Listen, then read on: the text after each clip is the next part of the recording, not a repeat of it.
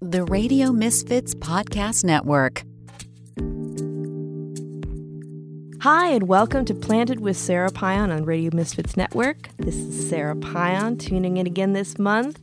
I am so happy to announce our guest is Morris Beegle. So I'm in California, but Morris is in Colorado. A little bit about him. So he is a cannabis hemp advocate and entrepreneur. He's also the co-founder and president of WAFBA, which stands for We Are for Better Alternatives. It's a family of brands including the NOCO Hemp Expo, the world's most comprehensive hemp-centric exposition, trade show, and conference, and Let's Talk Hemp Media. WAFBA also includes Silver Mountain Hemp Guitars, maker of handcrafted hemp guitars, cabinets, and components the Tree Free Hemp Paper and Printing Company, and more, spanning education, advocacy, and entertainment. Beegle engages audiences around the world through podcasts, digital, print, media, radio, and live events. Welcome, Morris. So happy to have you on the show today. Well, thank you for having me, Sarah. I'm very happy to be here. And you know, actually, you are my first guest that is also in the hemp world. So we haven't talked a lot about hemp on the show. This is going to be a treat. Yeah, looking forward to it. So, before we get into all of that, I always like to talk about our connection with cannabis, how we got into it, how we use it. You want to talk a little bit about that for our audience today? Sure. So my first experience was actually in junior high, which I think was predates middle school, which they call it now. It was seventh, eighth, and ninth grade, and I was in eighth grade, and some of my friends and I got ended up with this little bag of weed that we called it, and we smoked it for the very first time. And I don't think we really got high, but that was really my first experience with smoking. It was back in junior high, and then didn't really smoke it much. I played a lot of sports and so forth when I was in school, but uh, the party thing was a thing in high school, and we did smoke pot during high school. And so I really came to cannabis from a recreational party standpoint, really in high school and college, and and then later evolved into understanding hemp and the medical side, and actually using it medicinally. I had back surgery in 2001, and ended up getting a medical card in Colorado in 2009, 2010 when the medical thing really started to kick off here and had had some problems with pain pills and so forth with back pain and really just made the transition to not using any of that stuff anymore and and really just relying on cannabis and other just exercise and natural holistic approaches rather than the kind of pharma side of things. Yeah, the the pharmaceutical side, it's I when I so I got into cannabis when I had cancer. And actually, I mean, like you, I had used it recreationally as a kid and actually the same age. it's funny. It's like I think the curious age, right? Um, right. But uh, after I got my resectioning of my colon, I um, I was using opiates, and it was really crazy. Like two weeks of using it, and then taking myself off, and that's a short amount of time, you know. But my body really, really changed, and it was the effects of having to take myself off of it were not fun, and and cannabis really helped me with that. How did how did that work for you? Well, so with my back pain, I had a discectomy at my L5S1 in 2001, and and it was painful and it, I'd have flare ups and I'd have to go get more Vicodin or Percocet or whatever I could get them to prescribe me. Then I also had got some cortisone shots in between every few years and stuff. But um, but when I was using the the pharmaceuticals, I just wouldn't use those. I'd end up drinking wine or whiskey and, and mixing alcohol with it, which is all the more bad on your body particularly your liver. And you know, drinking's bad enough, but when you throw that other stuff on top of it, it's just like, man, I got to get off of this. And since I have been and just using cannabis, it's certainly my body has felt way better. The the effects and the tolls that the pharmaceutical stuff takes on your body in combination with alcohol is significantly worse. Yeah, oh, for sure. And then when you take into consideration, some of them have ibuprofen in there too, and the effects that that has on the stomach and the liver is is also problematic. Um, when you use cannabis now, uh, what are your favorite cannabinoids? Well, I take quite a bit of CBD. I've got a variety of tinctures and products from various companies. is being in the hemp industry and putting on events and stuff, I've had access to hundreds and hundreds and hundreds of brands. So I would say that there, there's a lot of kind of your full spectrum CBD tinctures and capsules that I take on a regular basis as a sup- supplement. And then from a medical, you know, marijuana side of things, it's really just flower. I'm a flower preferred guy. I'm not much into the concentrates. Every once in a while I'll do edibles, but there's been some edible situations I've had where I've had too much. I mean, I, there was a we went to a music event, the Westword Music Awards or the Westword Music Festival, which is an annual festival in Denver that uh, went on for years. This year, of course, since we're in pandemic mode and all events are canceled. Uh, but the first time I had a Chiba Chew, and it was like a hundred milligram Chiba Chew, and I didn't realize that. Oh. We, me and my friend, we were partying during the day, and we ate Chiba Chews, and then all of a sudden, it was just like getting hit by a tank.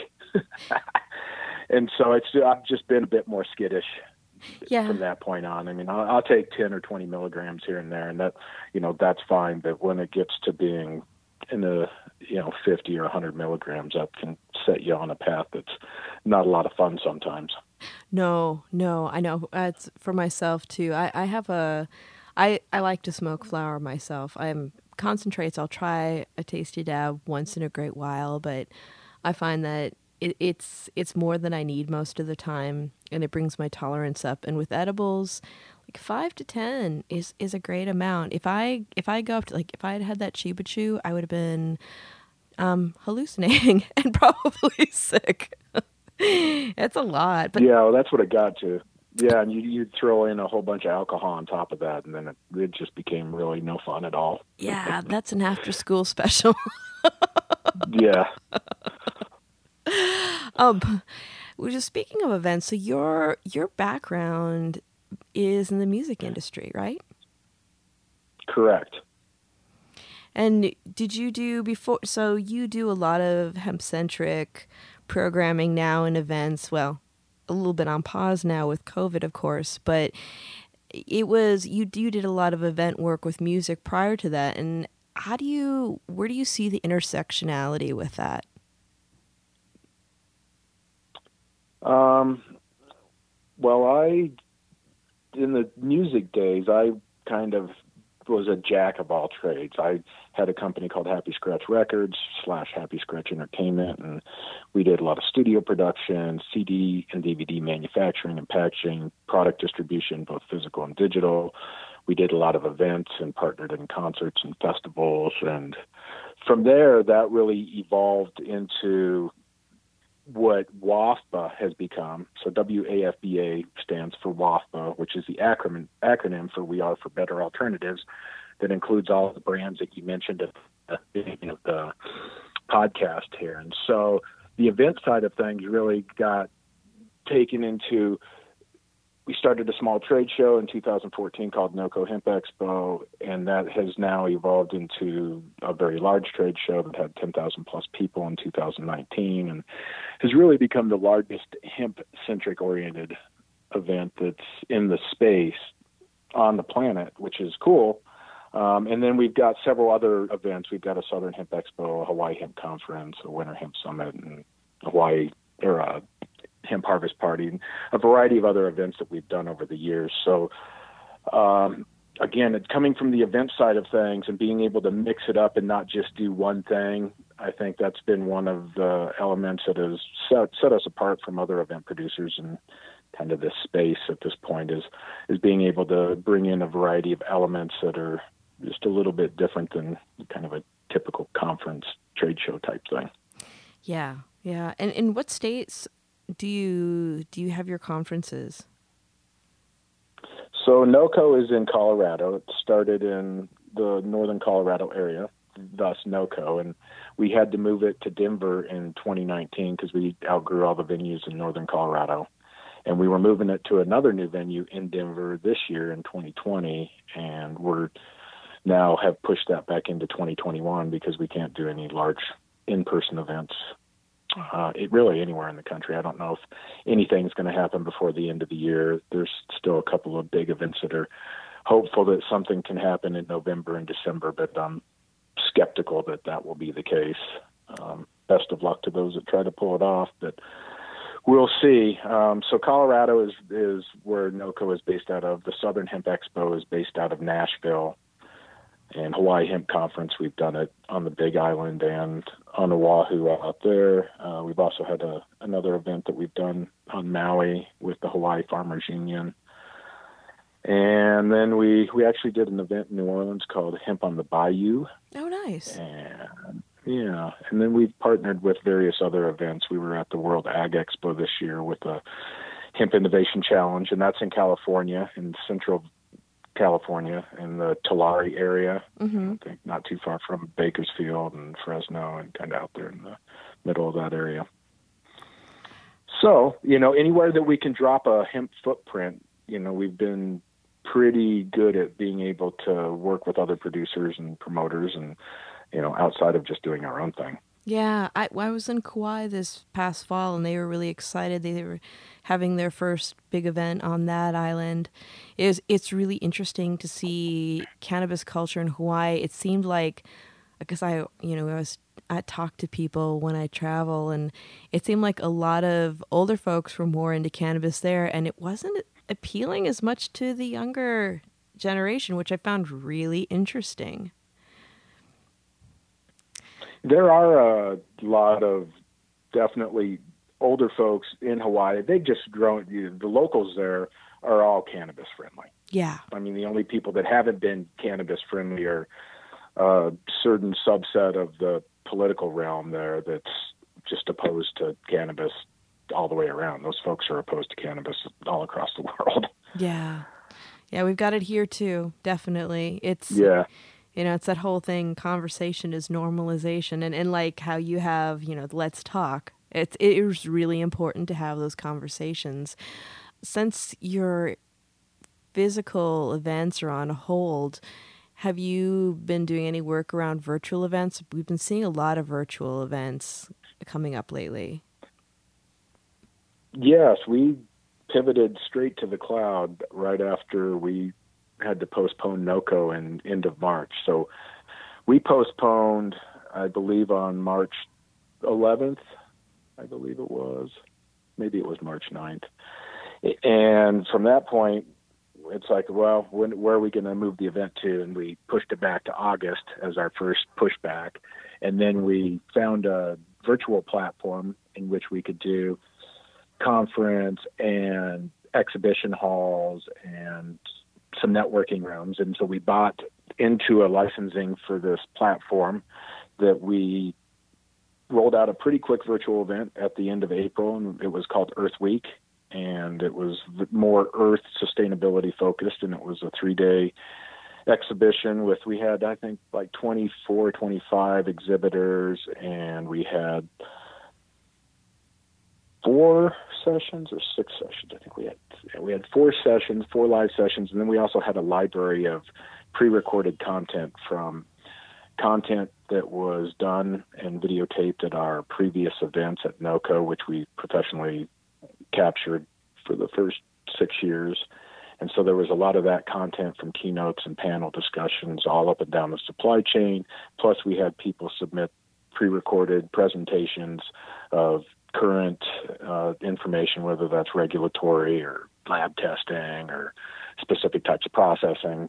So we had a bunch of content specifically submitted that you could just go in there and, and watch for free because we didn't charge anything to attend this. There was a small fee to exhibit and smaller fees to sponsor, but you know, right out of the box, we did jump into the cloud and we had like 1500 people show up to our event in, in April and then we did another event in June on the same platform, and we enhanced it significantly and we had about 60, 63 exhibitors and more speakers and more content and roughly the same amount of attendees. Now that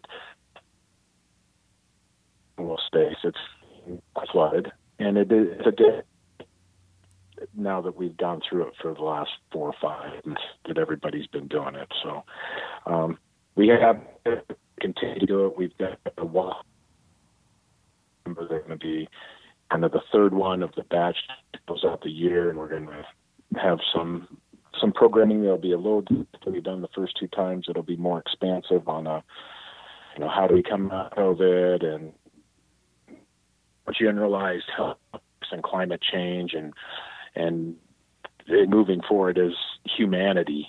Yeah. Um, there's a lot of big there's a lot of big problems that we face moving out of 2020 yeah. Um, well, it sounds like so. you've been you've been keeping ahead of it by having um, several online gatherings for programming. One of the things that I've been noticing because it's kind of a fine balance. It's like people want to stay connected, so they are getting online and attending events. But then we also hear about you know people getting really tired because the whole online experience is so different than the exchange that we have when we're in person. It's it's you know because you're not necessarily getting at the risk of sounding hippy dippy you know the the energetic feedback that you do when you're you know attending an event and you're networking person in person with people and having conversations. Because I know for myself I've I've moved all of my educational um, events, all my classes online, and it's it's cool because you can a lot more people can attend than would normally be able to, whether it's from, you know, not being able to, in the case of a conference, afford not only to go to the conference but all of the things with travel and food and and all that but you know there's also that we have a little bit more time because we have this great pause. But on the other hand there's a little bit of exhaustion that's going along with you know like i was saying not being stimulated by the energetic exchange. And, and what do you what are your thoughts on that? And, and what do you feel like has been really important to ensure your success with the events taking all that into consideration? Well i couldn't agree with you more and people do want to remain connected and it's important for all of us to remain connected and communicate and work through the current situation that we're in because we can't meet in person and do business in person and and just have fun in person. So I there is a need for that and I think that people understand that, that and that's a pro where we can definitely have more people sign on and join in because they could do it right from their basement or their home office or their regular office if they're still going into work anywhere. So that that that's definitely a positive, and I think that um, you know that, that that's that's a positive. That, that you when you come back to not having that energetic connection, there is just that missing component, and I've been involved with a lot of these things, not only the ones that we're doing, but several other webinars I've sat, sat in on and Zoom meetings. And there's a big event coming up, uh, the Emerge Cannabis Festival or the Emerge Cannabis Conference starting here in a couple weeks. With that? Yeah, I heard that, of that. Uh, yeah. Yeah, I'm speaking at that, and we, there's a Let's Talk Hemp Sustainability panel, and there's a whole bunch of speakers, and they've got a a similar platform as to what we're using with the, these virtual expo halls and multiple rooms, and they've got avatars and so forth. And I'm interested to see what their platform is because I haven't actually been on this particular platform, and if there's additional engagement opportunities and things that will keep people interested rather than being able to just click their mouse and, and pop right out of there. That's the that's the problem with the digital spaces. People can lose interest pretty quick and get bored, and then boom, all of a sudden you can click off to something else, and then you're gone. Yeah, yeah, yeah. That's that is a so, that's an issue. But, yeah, but when you're at a trade show or a conference or whatever, and you're there, you're there.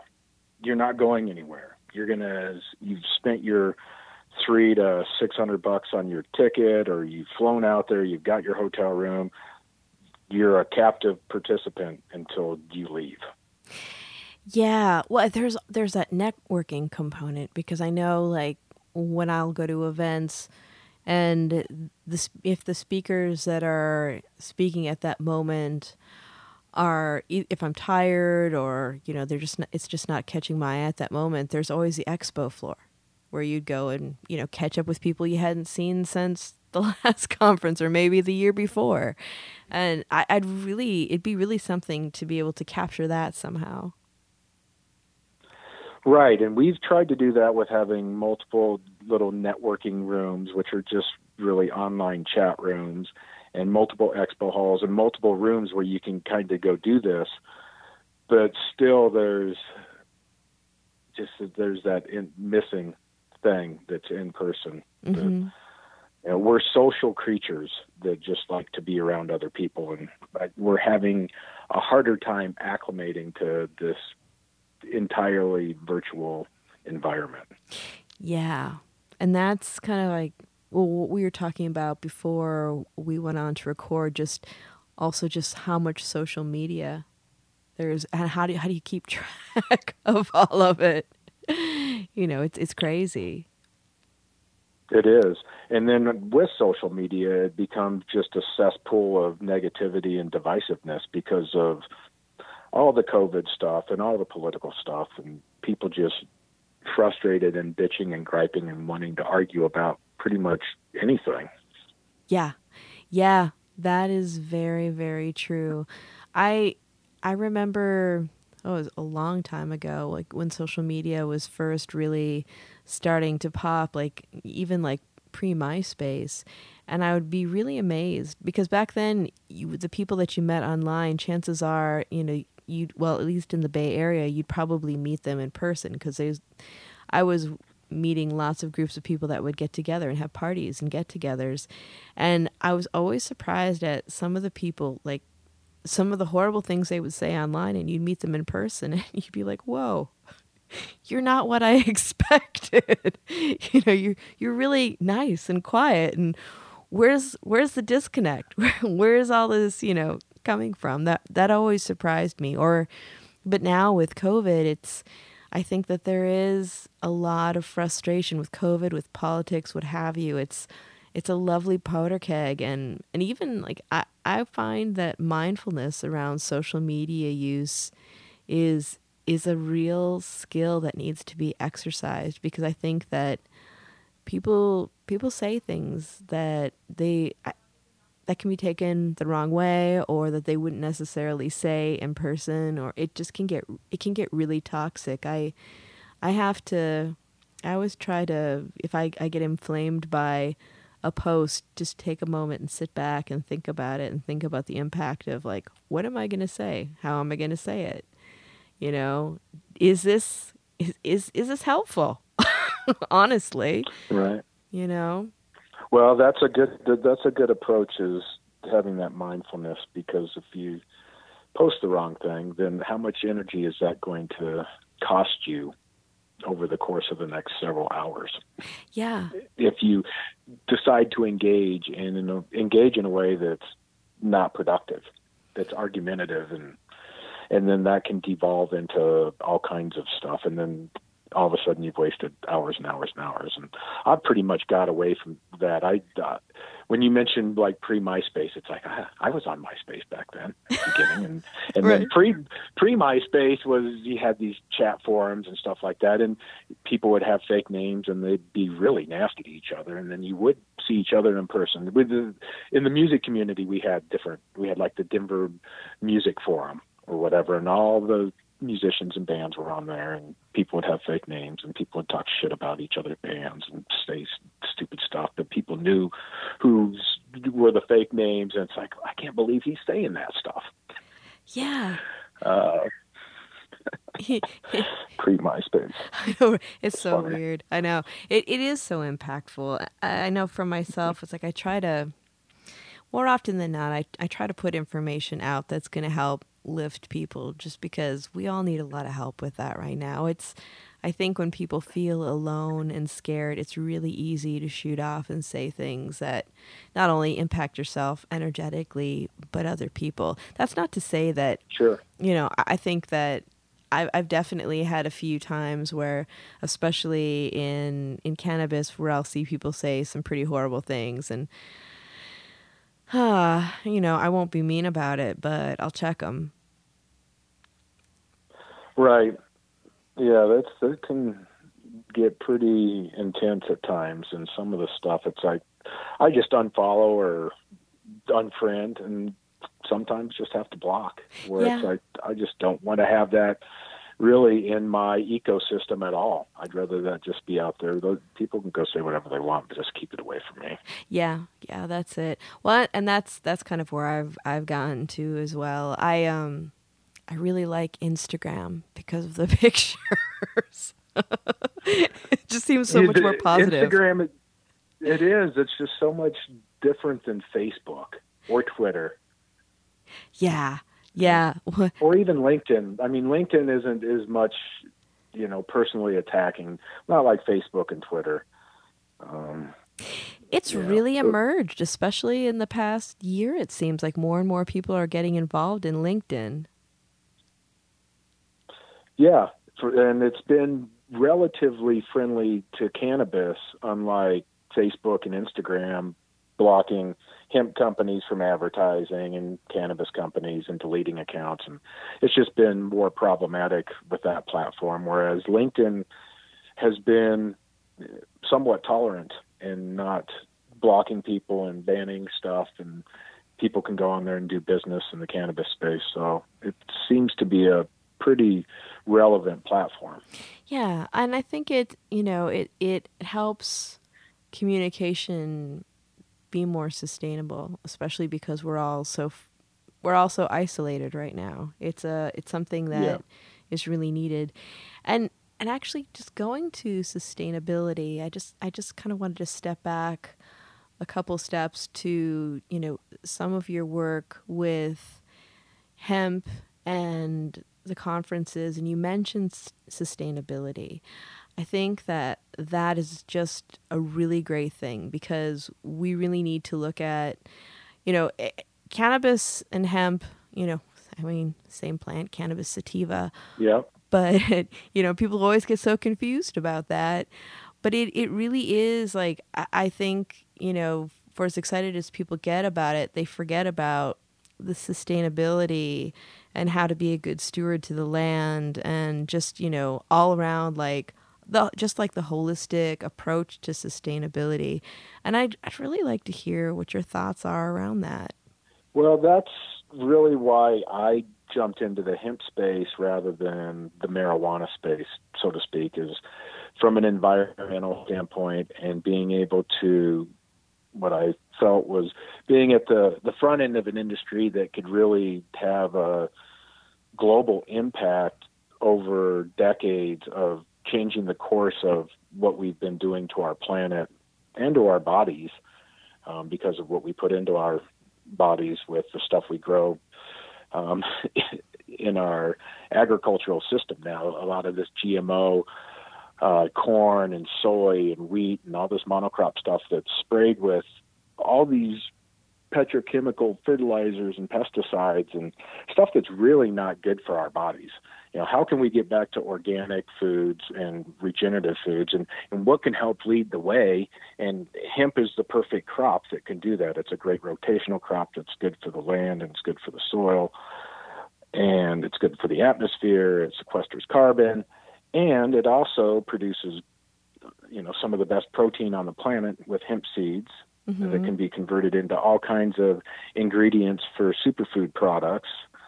Um, it produces these wonderful flowers that have all these phytonutrients in them that can be made into supplements and, and into medicine um, that can help us stay healthy. And then all the waste material can be created into products that replace petroleum based products from bioplastics and composites to to chemicals and solvents and paints and replacing paper products you know with a sustainable uh, material that can be grown in 90 to 120 days rather than trees that take anywhere from seven to 35 years, depending on the type of trees that are being grown for whatever that is, the paper industry or construction industry. Um, but hemp is one of these things that has so many different ingredient possibilities that are just better alternatives than stuff that we've been using for the last 50 or 100 years since the Industrial Revolution and stuff that's been subsidized by governments across the world, like the petroleum industry and the timber industry. Yeah. Well, I, that's one of the things that I found really interesting when I was, before we spoke, when I was reading about you, how you seem to be focused a lot towards the industrial use of hemp, which I think is just incredibly smart because we're not you know we, we a lot of people talk about it but how many people are actually doing it? And you know people i've heard people say oh well i'm going to start growing hemp. I'm like well do you know what you know what cultivars of hemp are good for what kind of products? And they they're all it's it's just they're it's almost like just a shot in the dark for a lot of people what are you experiencing with that well we're still at the infancy of this industry and with the explosion as what's happened here in the United States the last four or five years has really been on the CBD front. People were able to make a lot of money, farmers were, and really people throughout the supply chain the last several years until we got to a point this last year where we kind of overgrew the market for the amount of demand that's out there. And one of the reasons that is, is because we still don't have clear regulatory guidance from the USDA and the FDA and and how things are going to be managed on a federal level. Um, and this is prohibited a lot of this material making it into the market. It's also prohibited a lot of investment money coming into the market because until there's a clear regulatory path, investors are a bit hesitant to jump into the marketplace. So, A, we have this really the CBD side of things and not the industrial side of things driving the hemp industry. And there hasn't been an, any sort of financial investment interest in this fiber industrial side to this point. Um, so at this point, that being able to really say that hemp can be a viable substitute for petroleum, bioplastics, uh, paper replacements or you know wood pulp replacement. Um, it can be uh, the technology is there, but we until we are able to have an infrastructure with processing and to be able to plant the needed acreage to create ingredients that are uh, created to spec that can then go into industries without them having to change things up. Where if I'm looking for a, uh, petro- a plastic pellet to to create whatever I'm going to create briefcases or guitar picks or whatever. What you're doing is you're buying basically plastic pellets to go into um, into molding and create those items. And and until we can create ones that are made out of hemp at a comparable price, it's corporations are going to opt for the most economical product that they can get. Yeah. So that you know the we've got a ways to go there. It can be done. I can tell you it can be done because I've got a bunch of hemp plastic stuff right here, and I'm making guitars out of hemp, and I'm making paper out of hemp. Um, and it's a matter of scaling it. And until we get this regulation in place, which is going to happen, it's going to happen in the next year or two, and we're going to have a pretty clear picture as to what it's going to look like going forward. And I think that it will be fine, that we'll get to where we need to be. We're just not there yet. Yeah. So, uh, personally, you know, we're going to come out of COVID. We're going to come out of COVID, and you know, the dust is going to settle, and certain people that have been in the market are no longer going to be in the market, and certain people that aren't in the market now are going to come into the market and will be big players because they bring technology and they know that there's a clear pathway now because the government's stated here's the regulations and we've all signed off on it. Yeah, yeah. I I I just really feel like with hemp, especially like the industrial use is the future of it, especially when we're looking at states that are starting to have uh, more medical and recreational cannabis laws. and being that we don't have there are a lot there are good players in the, the CBD for consumption market, but we've got a lot of of stuff to sift through to get to that. Um, sure. You know, and I feel like we'll we'll be seeing more people going more towards getting their their CBD products from from dispensaries as things start to open up more. But that's not to say that it, it, hemp is is incredibly important, and the things that we can do with it, with especially, I'm really curious about construction with it and then also what you're doing with the guitars. I, I heard about this before we spoke and I was fascinated by it. Actually, I think I saw a thread on Facebook where somebody, it might have been you talking about your guitars to somebody when they were asking questions, since we just realized we were friends on Facebook. That's right. How's the tone um, on them? They're they're great, and so I've been working on the guitar side of things for the last five, really like five years, I guess. There was a company in Canada, Canadian Hemp Guitars, that started building guitars in 2013, and they were little prototype Les Paul Junior guitars. And then I connected with them, and I got a couple of their guitars, and had talked to them about making kind of a private label version for us on these. And made a couple of Telecasters and then had him make me an SG modeled guitar. Mm. And at the same time, I was talking to these guys in Atlanta who were making guitar cabinets, and they had made guitar cabinets back in 2008, 2009, and they uh, a company called the Hard Truckers, and these guys have made cabinets for a lot of the folks that we were talking about before, um, Jimmy Herring, and a lot of the whole dead jam bandy side of things. Yeah. Um, Derek Trucks and you know Santana and uh, just a lot of that more hippie jammy type stuff.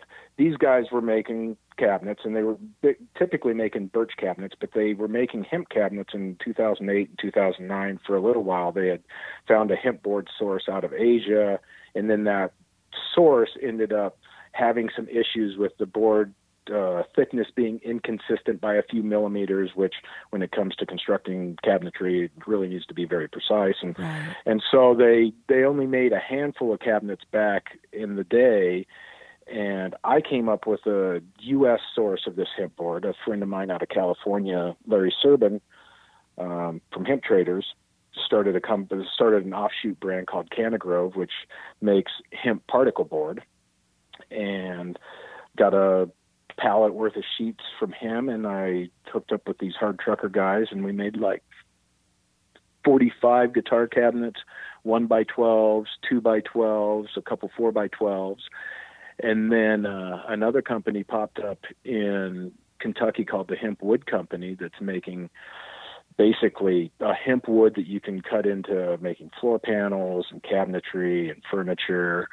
And so we got a bunch of that and started carving out and making guitars. And we've made three guitars right now. We made a, a Strat, and now we've got our own Hempcaster, which is it's not. It, so we're not knocking off Fender and Gibson because mm-hmm. I don't mm-hmm. want those guys to come after us. And typically, you can you can knock off the bodies, you just can't knock off the headstocks. But the the patent on the bodies ran out a long time ago, and so they haven't been coming after smaller guitar companies that will come knock off their body types, but you can't knock off the headstocks.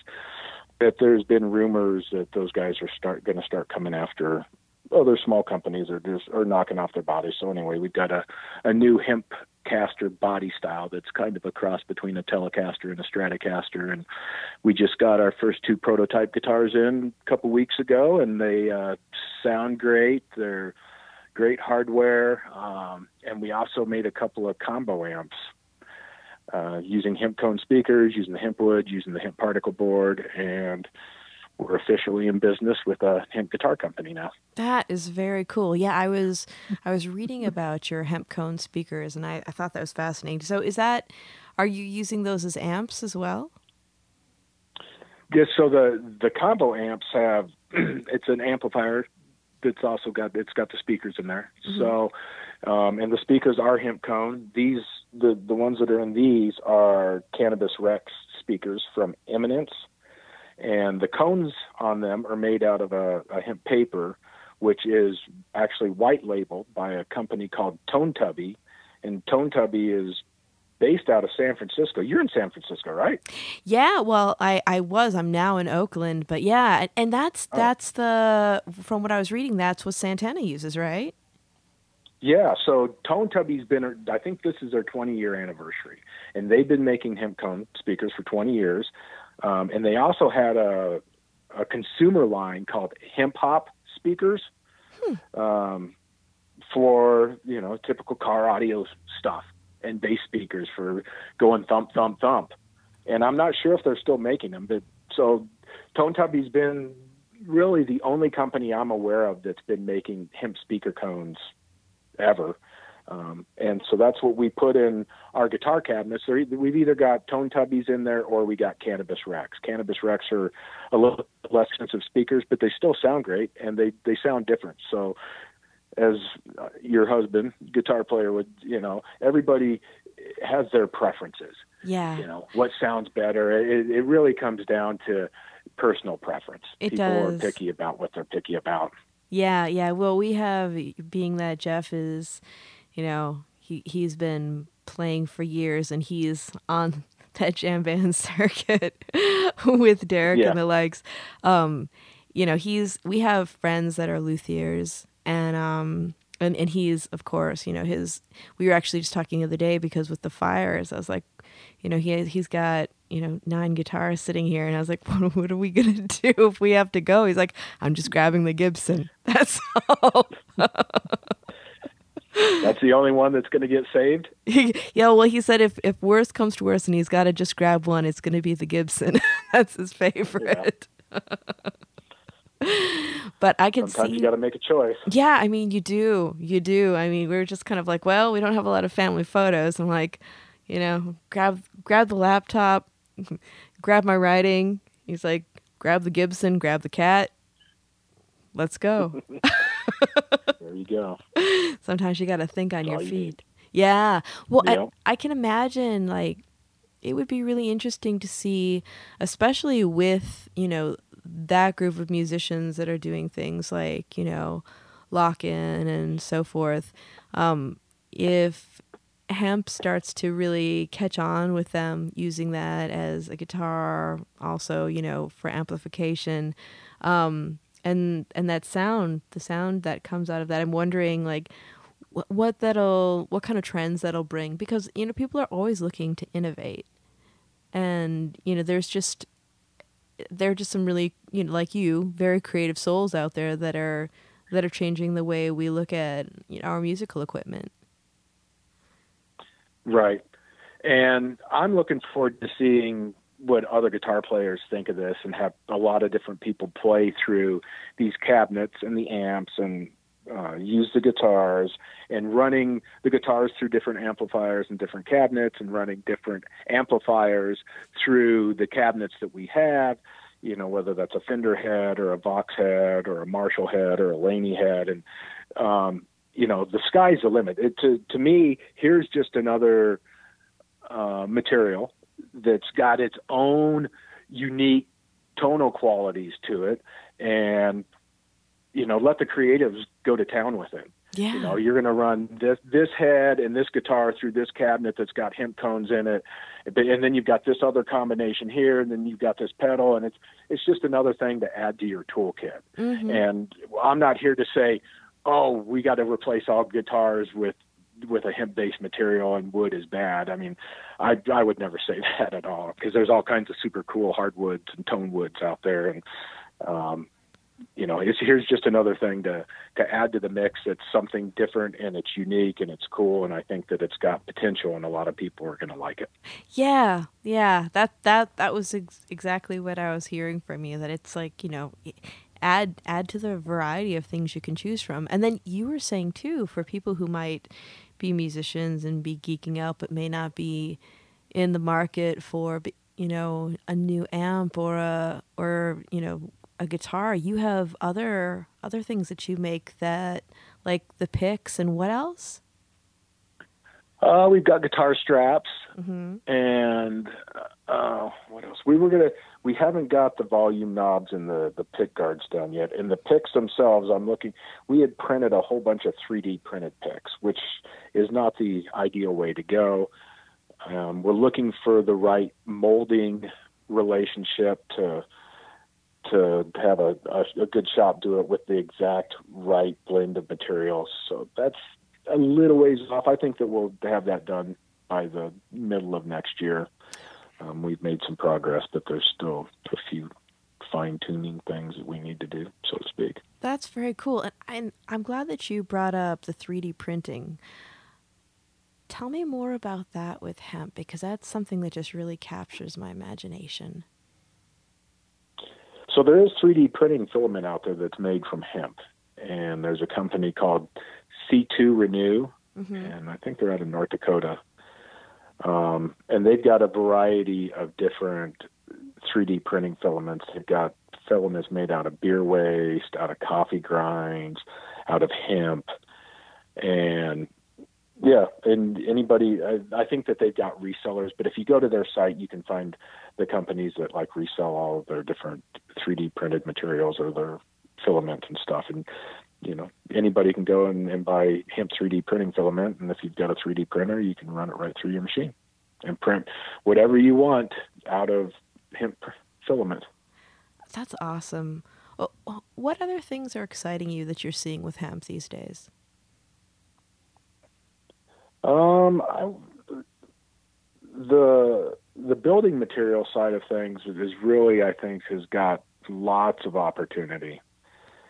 That's uh, we've got a U.S. Hemp Building Association that really got fired up last year, and when it comes to the industrial side of things, that's where I think that the lowest hanging fruit is going to be. Um, the building industry is such a toxic industry. The the way we build our homes, the way we build our commercial buildings, there's just so much petroleum that's used in these materials that we have to get away from that. So that's exciting that there that there are options out there for green building that's not like greenwashed materials where these actually are good viable materials that are way better for your health if you're going to be living inside of of structures which we all live inside of structures. So I'm excited about the the future of that and I'm also excited really about the the possibilities of composites and bioplastics and there's a lot of people doing work on that right now. And I'm also excited about new technologies being created at the university level and um, with research as to different ways to process the hemp plant with enzymatic processes that are non-mechanical where you can dump material into solutions that are eco-friendly solutions and it basically separates out all parts of the plant from the fibrous material to the lignins to the sugars and it spits them into different buckets. And then from there uh, you can take those and create vast arrays of different industrial ingredients to go into all these different industries That's that's so cool. I, I was just thinking when you're talking about building, how you're right. It's uh, there's a lot of toxicity in our building materials, and I actually had a colleague who was mentioning to me one of the huge pluses with having a hemp built home is for people with environmental illnesses or chemical sensitivities. It's been an amazing respite for them because it's a struggle. Yeah, and if you do a search online about hemp houses, the, there's there was a hemp house built in North Carolina. I think it was the first hemp house in the United States, and the folks that built it was specifically based around health reasons, um, just like exactly what you just mentioned. Um, and healthy homes will definitely make a difference for people that have those specific conditions. Yeah, yeah, for sure. So, for you personally, and, and I guess in some ways it's like, yeah, we make some momentum during this time, but I, I guess I'm almost reaching like post COVID, whenever that comes. What do you what do you want to do like with what you what you're working on now or things that you're and, and I understand if there's some things that you can't talk about because when you know especially if you're if you're kind of pioneering some work but what what do you envision in the future for your own work?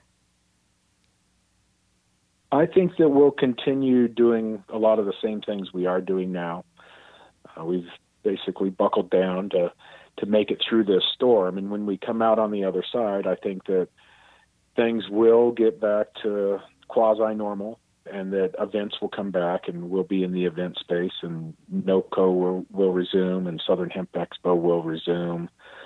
And other event oriented type situations will come up and we'll be involved with some different things than we are right now, some new things, and maybe some of that is more outdoor socially distanced a bit more, um, festivally type stuff. And there's also a, a project in development called Experience Hemp, which I won't go into really any detail, but it's it's going to be an expansion on a lot of the stuff that we've already done to this point, and it will become um, something that will be a centerpiece of of our long term vision. So, experience hemp, the Experience Hemp project, and it'll be about all things hemp, and it'll be super cool. When we were talking about your events online earlier, I think we broke up just a little bit. Um, so I was wondering if you would be able to just mention again so our listeners can keep an eye out for some of the future events that you have planned for programming. Yeah, if you go to nocohempexpo.com, that's where we I mean that's our that's our main event, but there's also a button up at the top called Experience Hemp, and that you click on that, and that will go to uh, the current big uh, online virtual event that we're promoting. And we came out of the summer solstice in June. Now our next one is going to be in November. It's November 10th through the 12th. It's WAFBA virtual and you can find out more information there at nocohempexpo.com. Thank you for that. And in addition to attending events like yours, for somebody who's interested in learning more about hemp or perhaps working in hemp or even having some sort of entrepreneurial um, activity in hemp, what would be some great resources for them?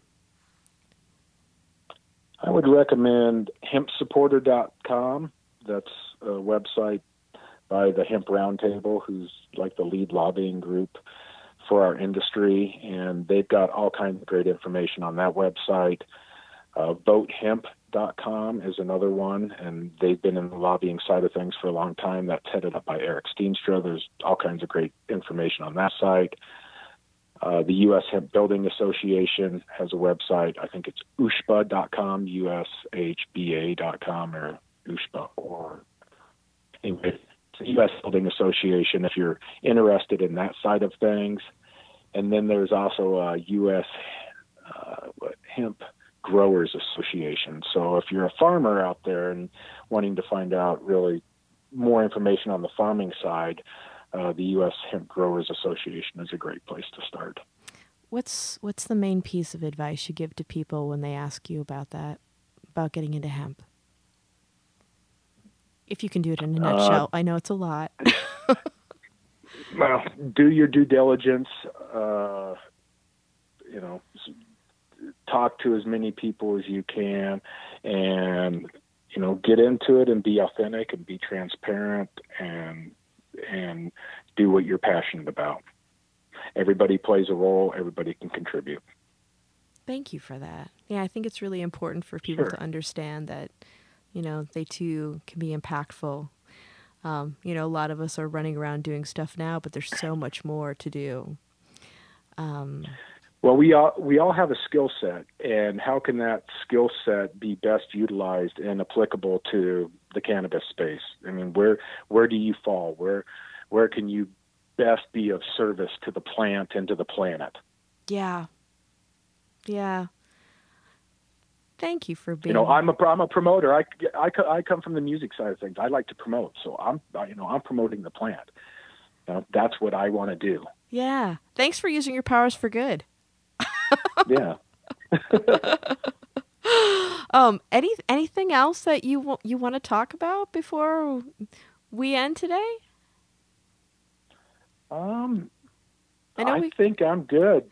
Thank you for doing what you do. You know, you here you you've got a voice. You're bringing other industry thought leaders onto your program and sharing their experience and you know I think that's great. Keep doing what you're doing. Oh, thanks. Well, I, you know, it's I I just love it. I I just love being able to you know, these are the conversations that a lot of these are conversations that we have when we we meet at events, right? And sure. a, a lot of people don't get to be privy to, you know, the conversations and I think that um and that's just like even with the podcast, all the different cannabis podcasts that then there are many they all they all come from a different angle with a different a different toolbox of skills which I just I love. I love just being able to hear, you know, what other conversations are sounding like and and what people are learning and, and like you said, you know, what are those skills that they bring to the table that are so essential because we are we aren't just an industry, we're a community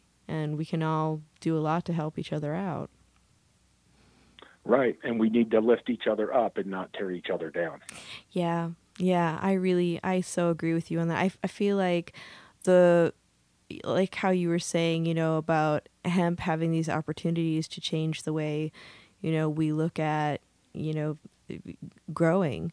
Um, just like with uh, cultivation in general, we have a unique opportunity to change the way we do business um, and the way we support our communities and, you know, how we get active politically. Oops, somebody's at my door.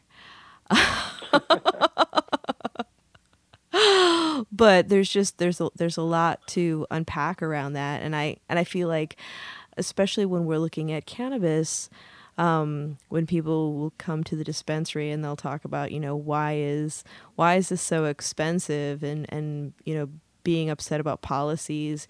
It's a it's a I joke that it's stoner civics 101, but I'm like, well, hey, guess what? This is an awesome opportunity for you to get involved in your local politics and let people know not only do I use cannabis, but I vote and I've got a job and I'm, you know, a highly functioning member of our society that brings good. So you, you know, I, I matter. My voice matters. Right. Absolutely. Yeah, that's such good stuff. Thank you so much. Um, would you like to give everybody your social media info so that they can check you out, stay in contact, and especially if you know people want to be looking at those beautiful guitars? Sure. Uh, you can find me at Morris Beegle, and that's B E E G L E. And you can also go to morrisbeegle.com, silvermountainhemp.com for the guitars, treefreehemp.com for hemp paper, and nocohempexpo.com for events, and letstalkhemp.com for news, education, lifestyle, good information. Thank you so much. Thank you, Morris Beegle, for being here today. I it, this has just been so much fun, and I hope that when things kind of loosen up a little bit more, we have more in-person events, that you'll come back and talk about that too. Because I think that you know we'll all be really starved for some face-to-face um, company and, and and and thought sharing. Um, and for those of you out there who want to follow Planted on social media, uh, we are on Facebook and Instagram, Planted with Sarah. Our website is www.plantedwithsarah.com. We're also on Twitter, uh, Planted with Sarah. Check it out. Uh, we will be back next month, and a little treat for you all. We are going to two episodes a month because people have a lot to say. So follow, tune in next month. We're going to have one at the beginning of the month and at the end of the month, um, and we're going to be doing that going forward. Um, stay interested, stay educated, and most of all, be kind to one another out there. Signing off till next month. Take care.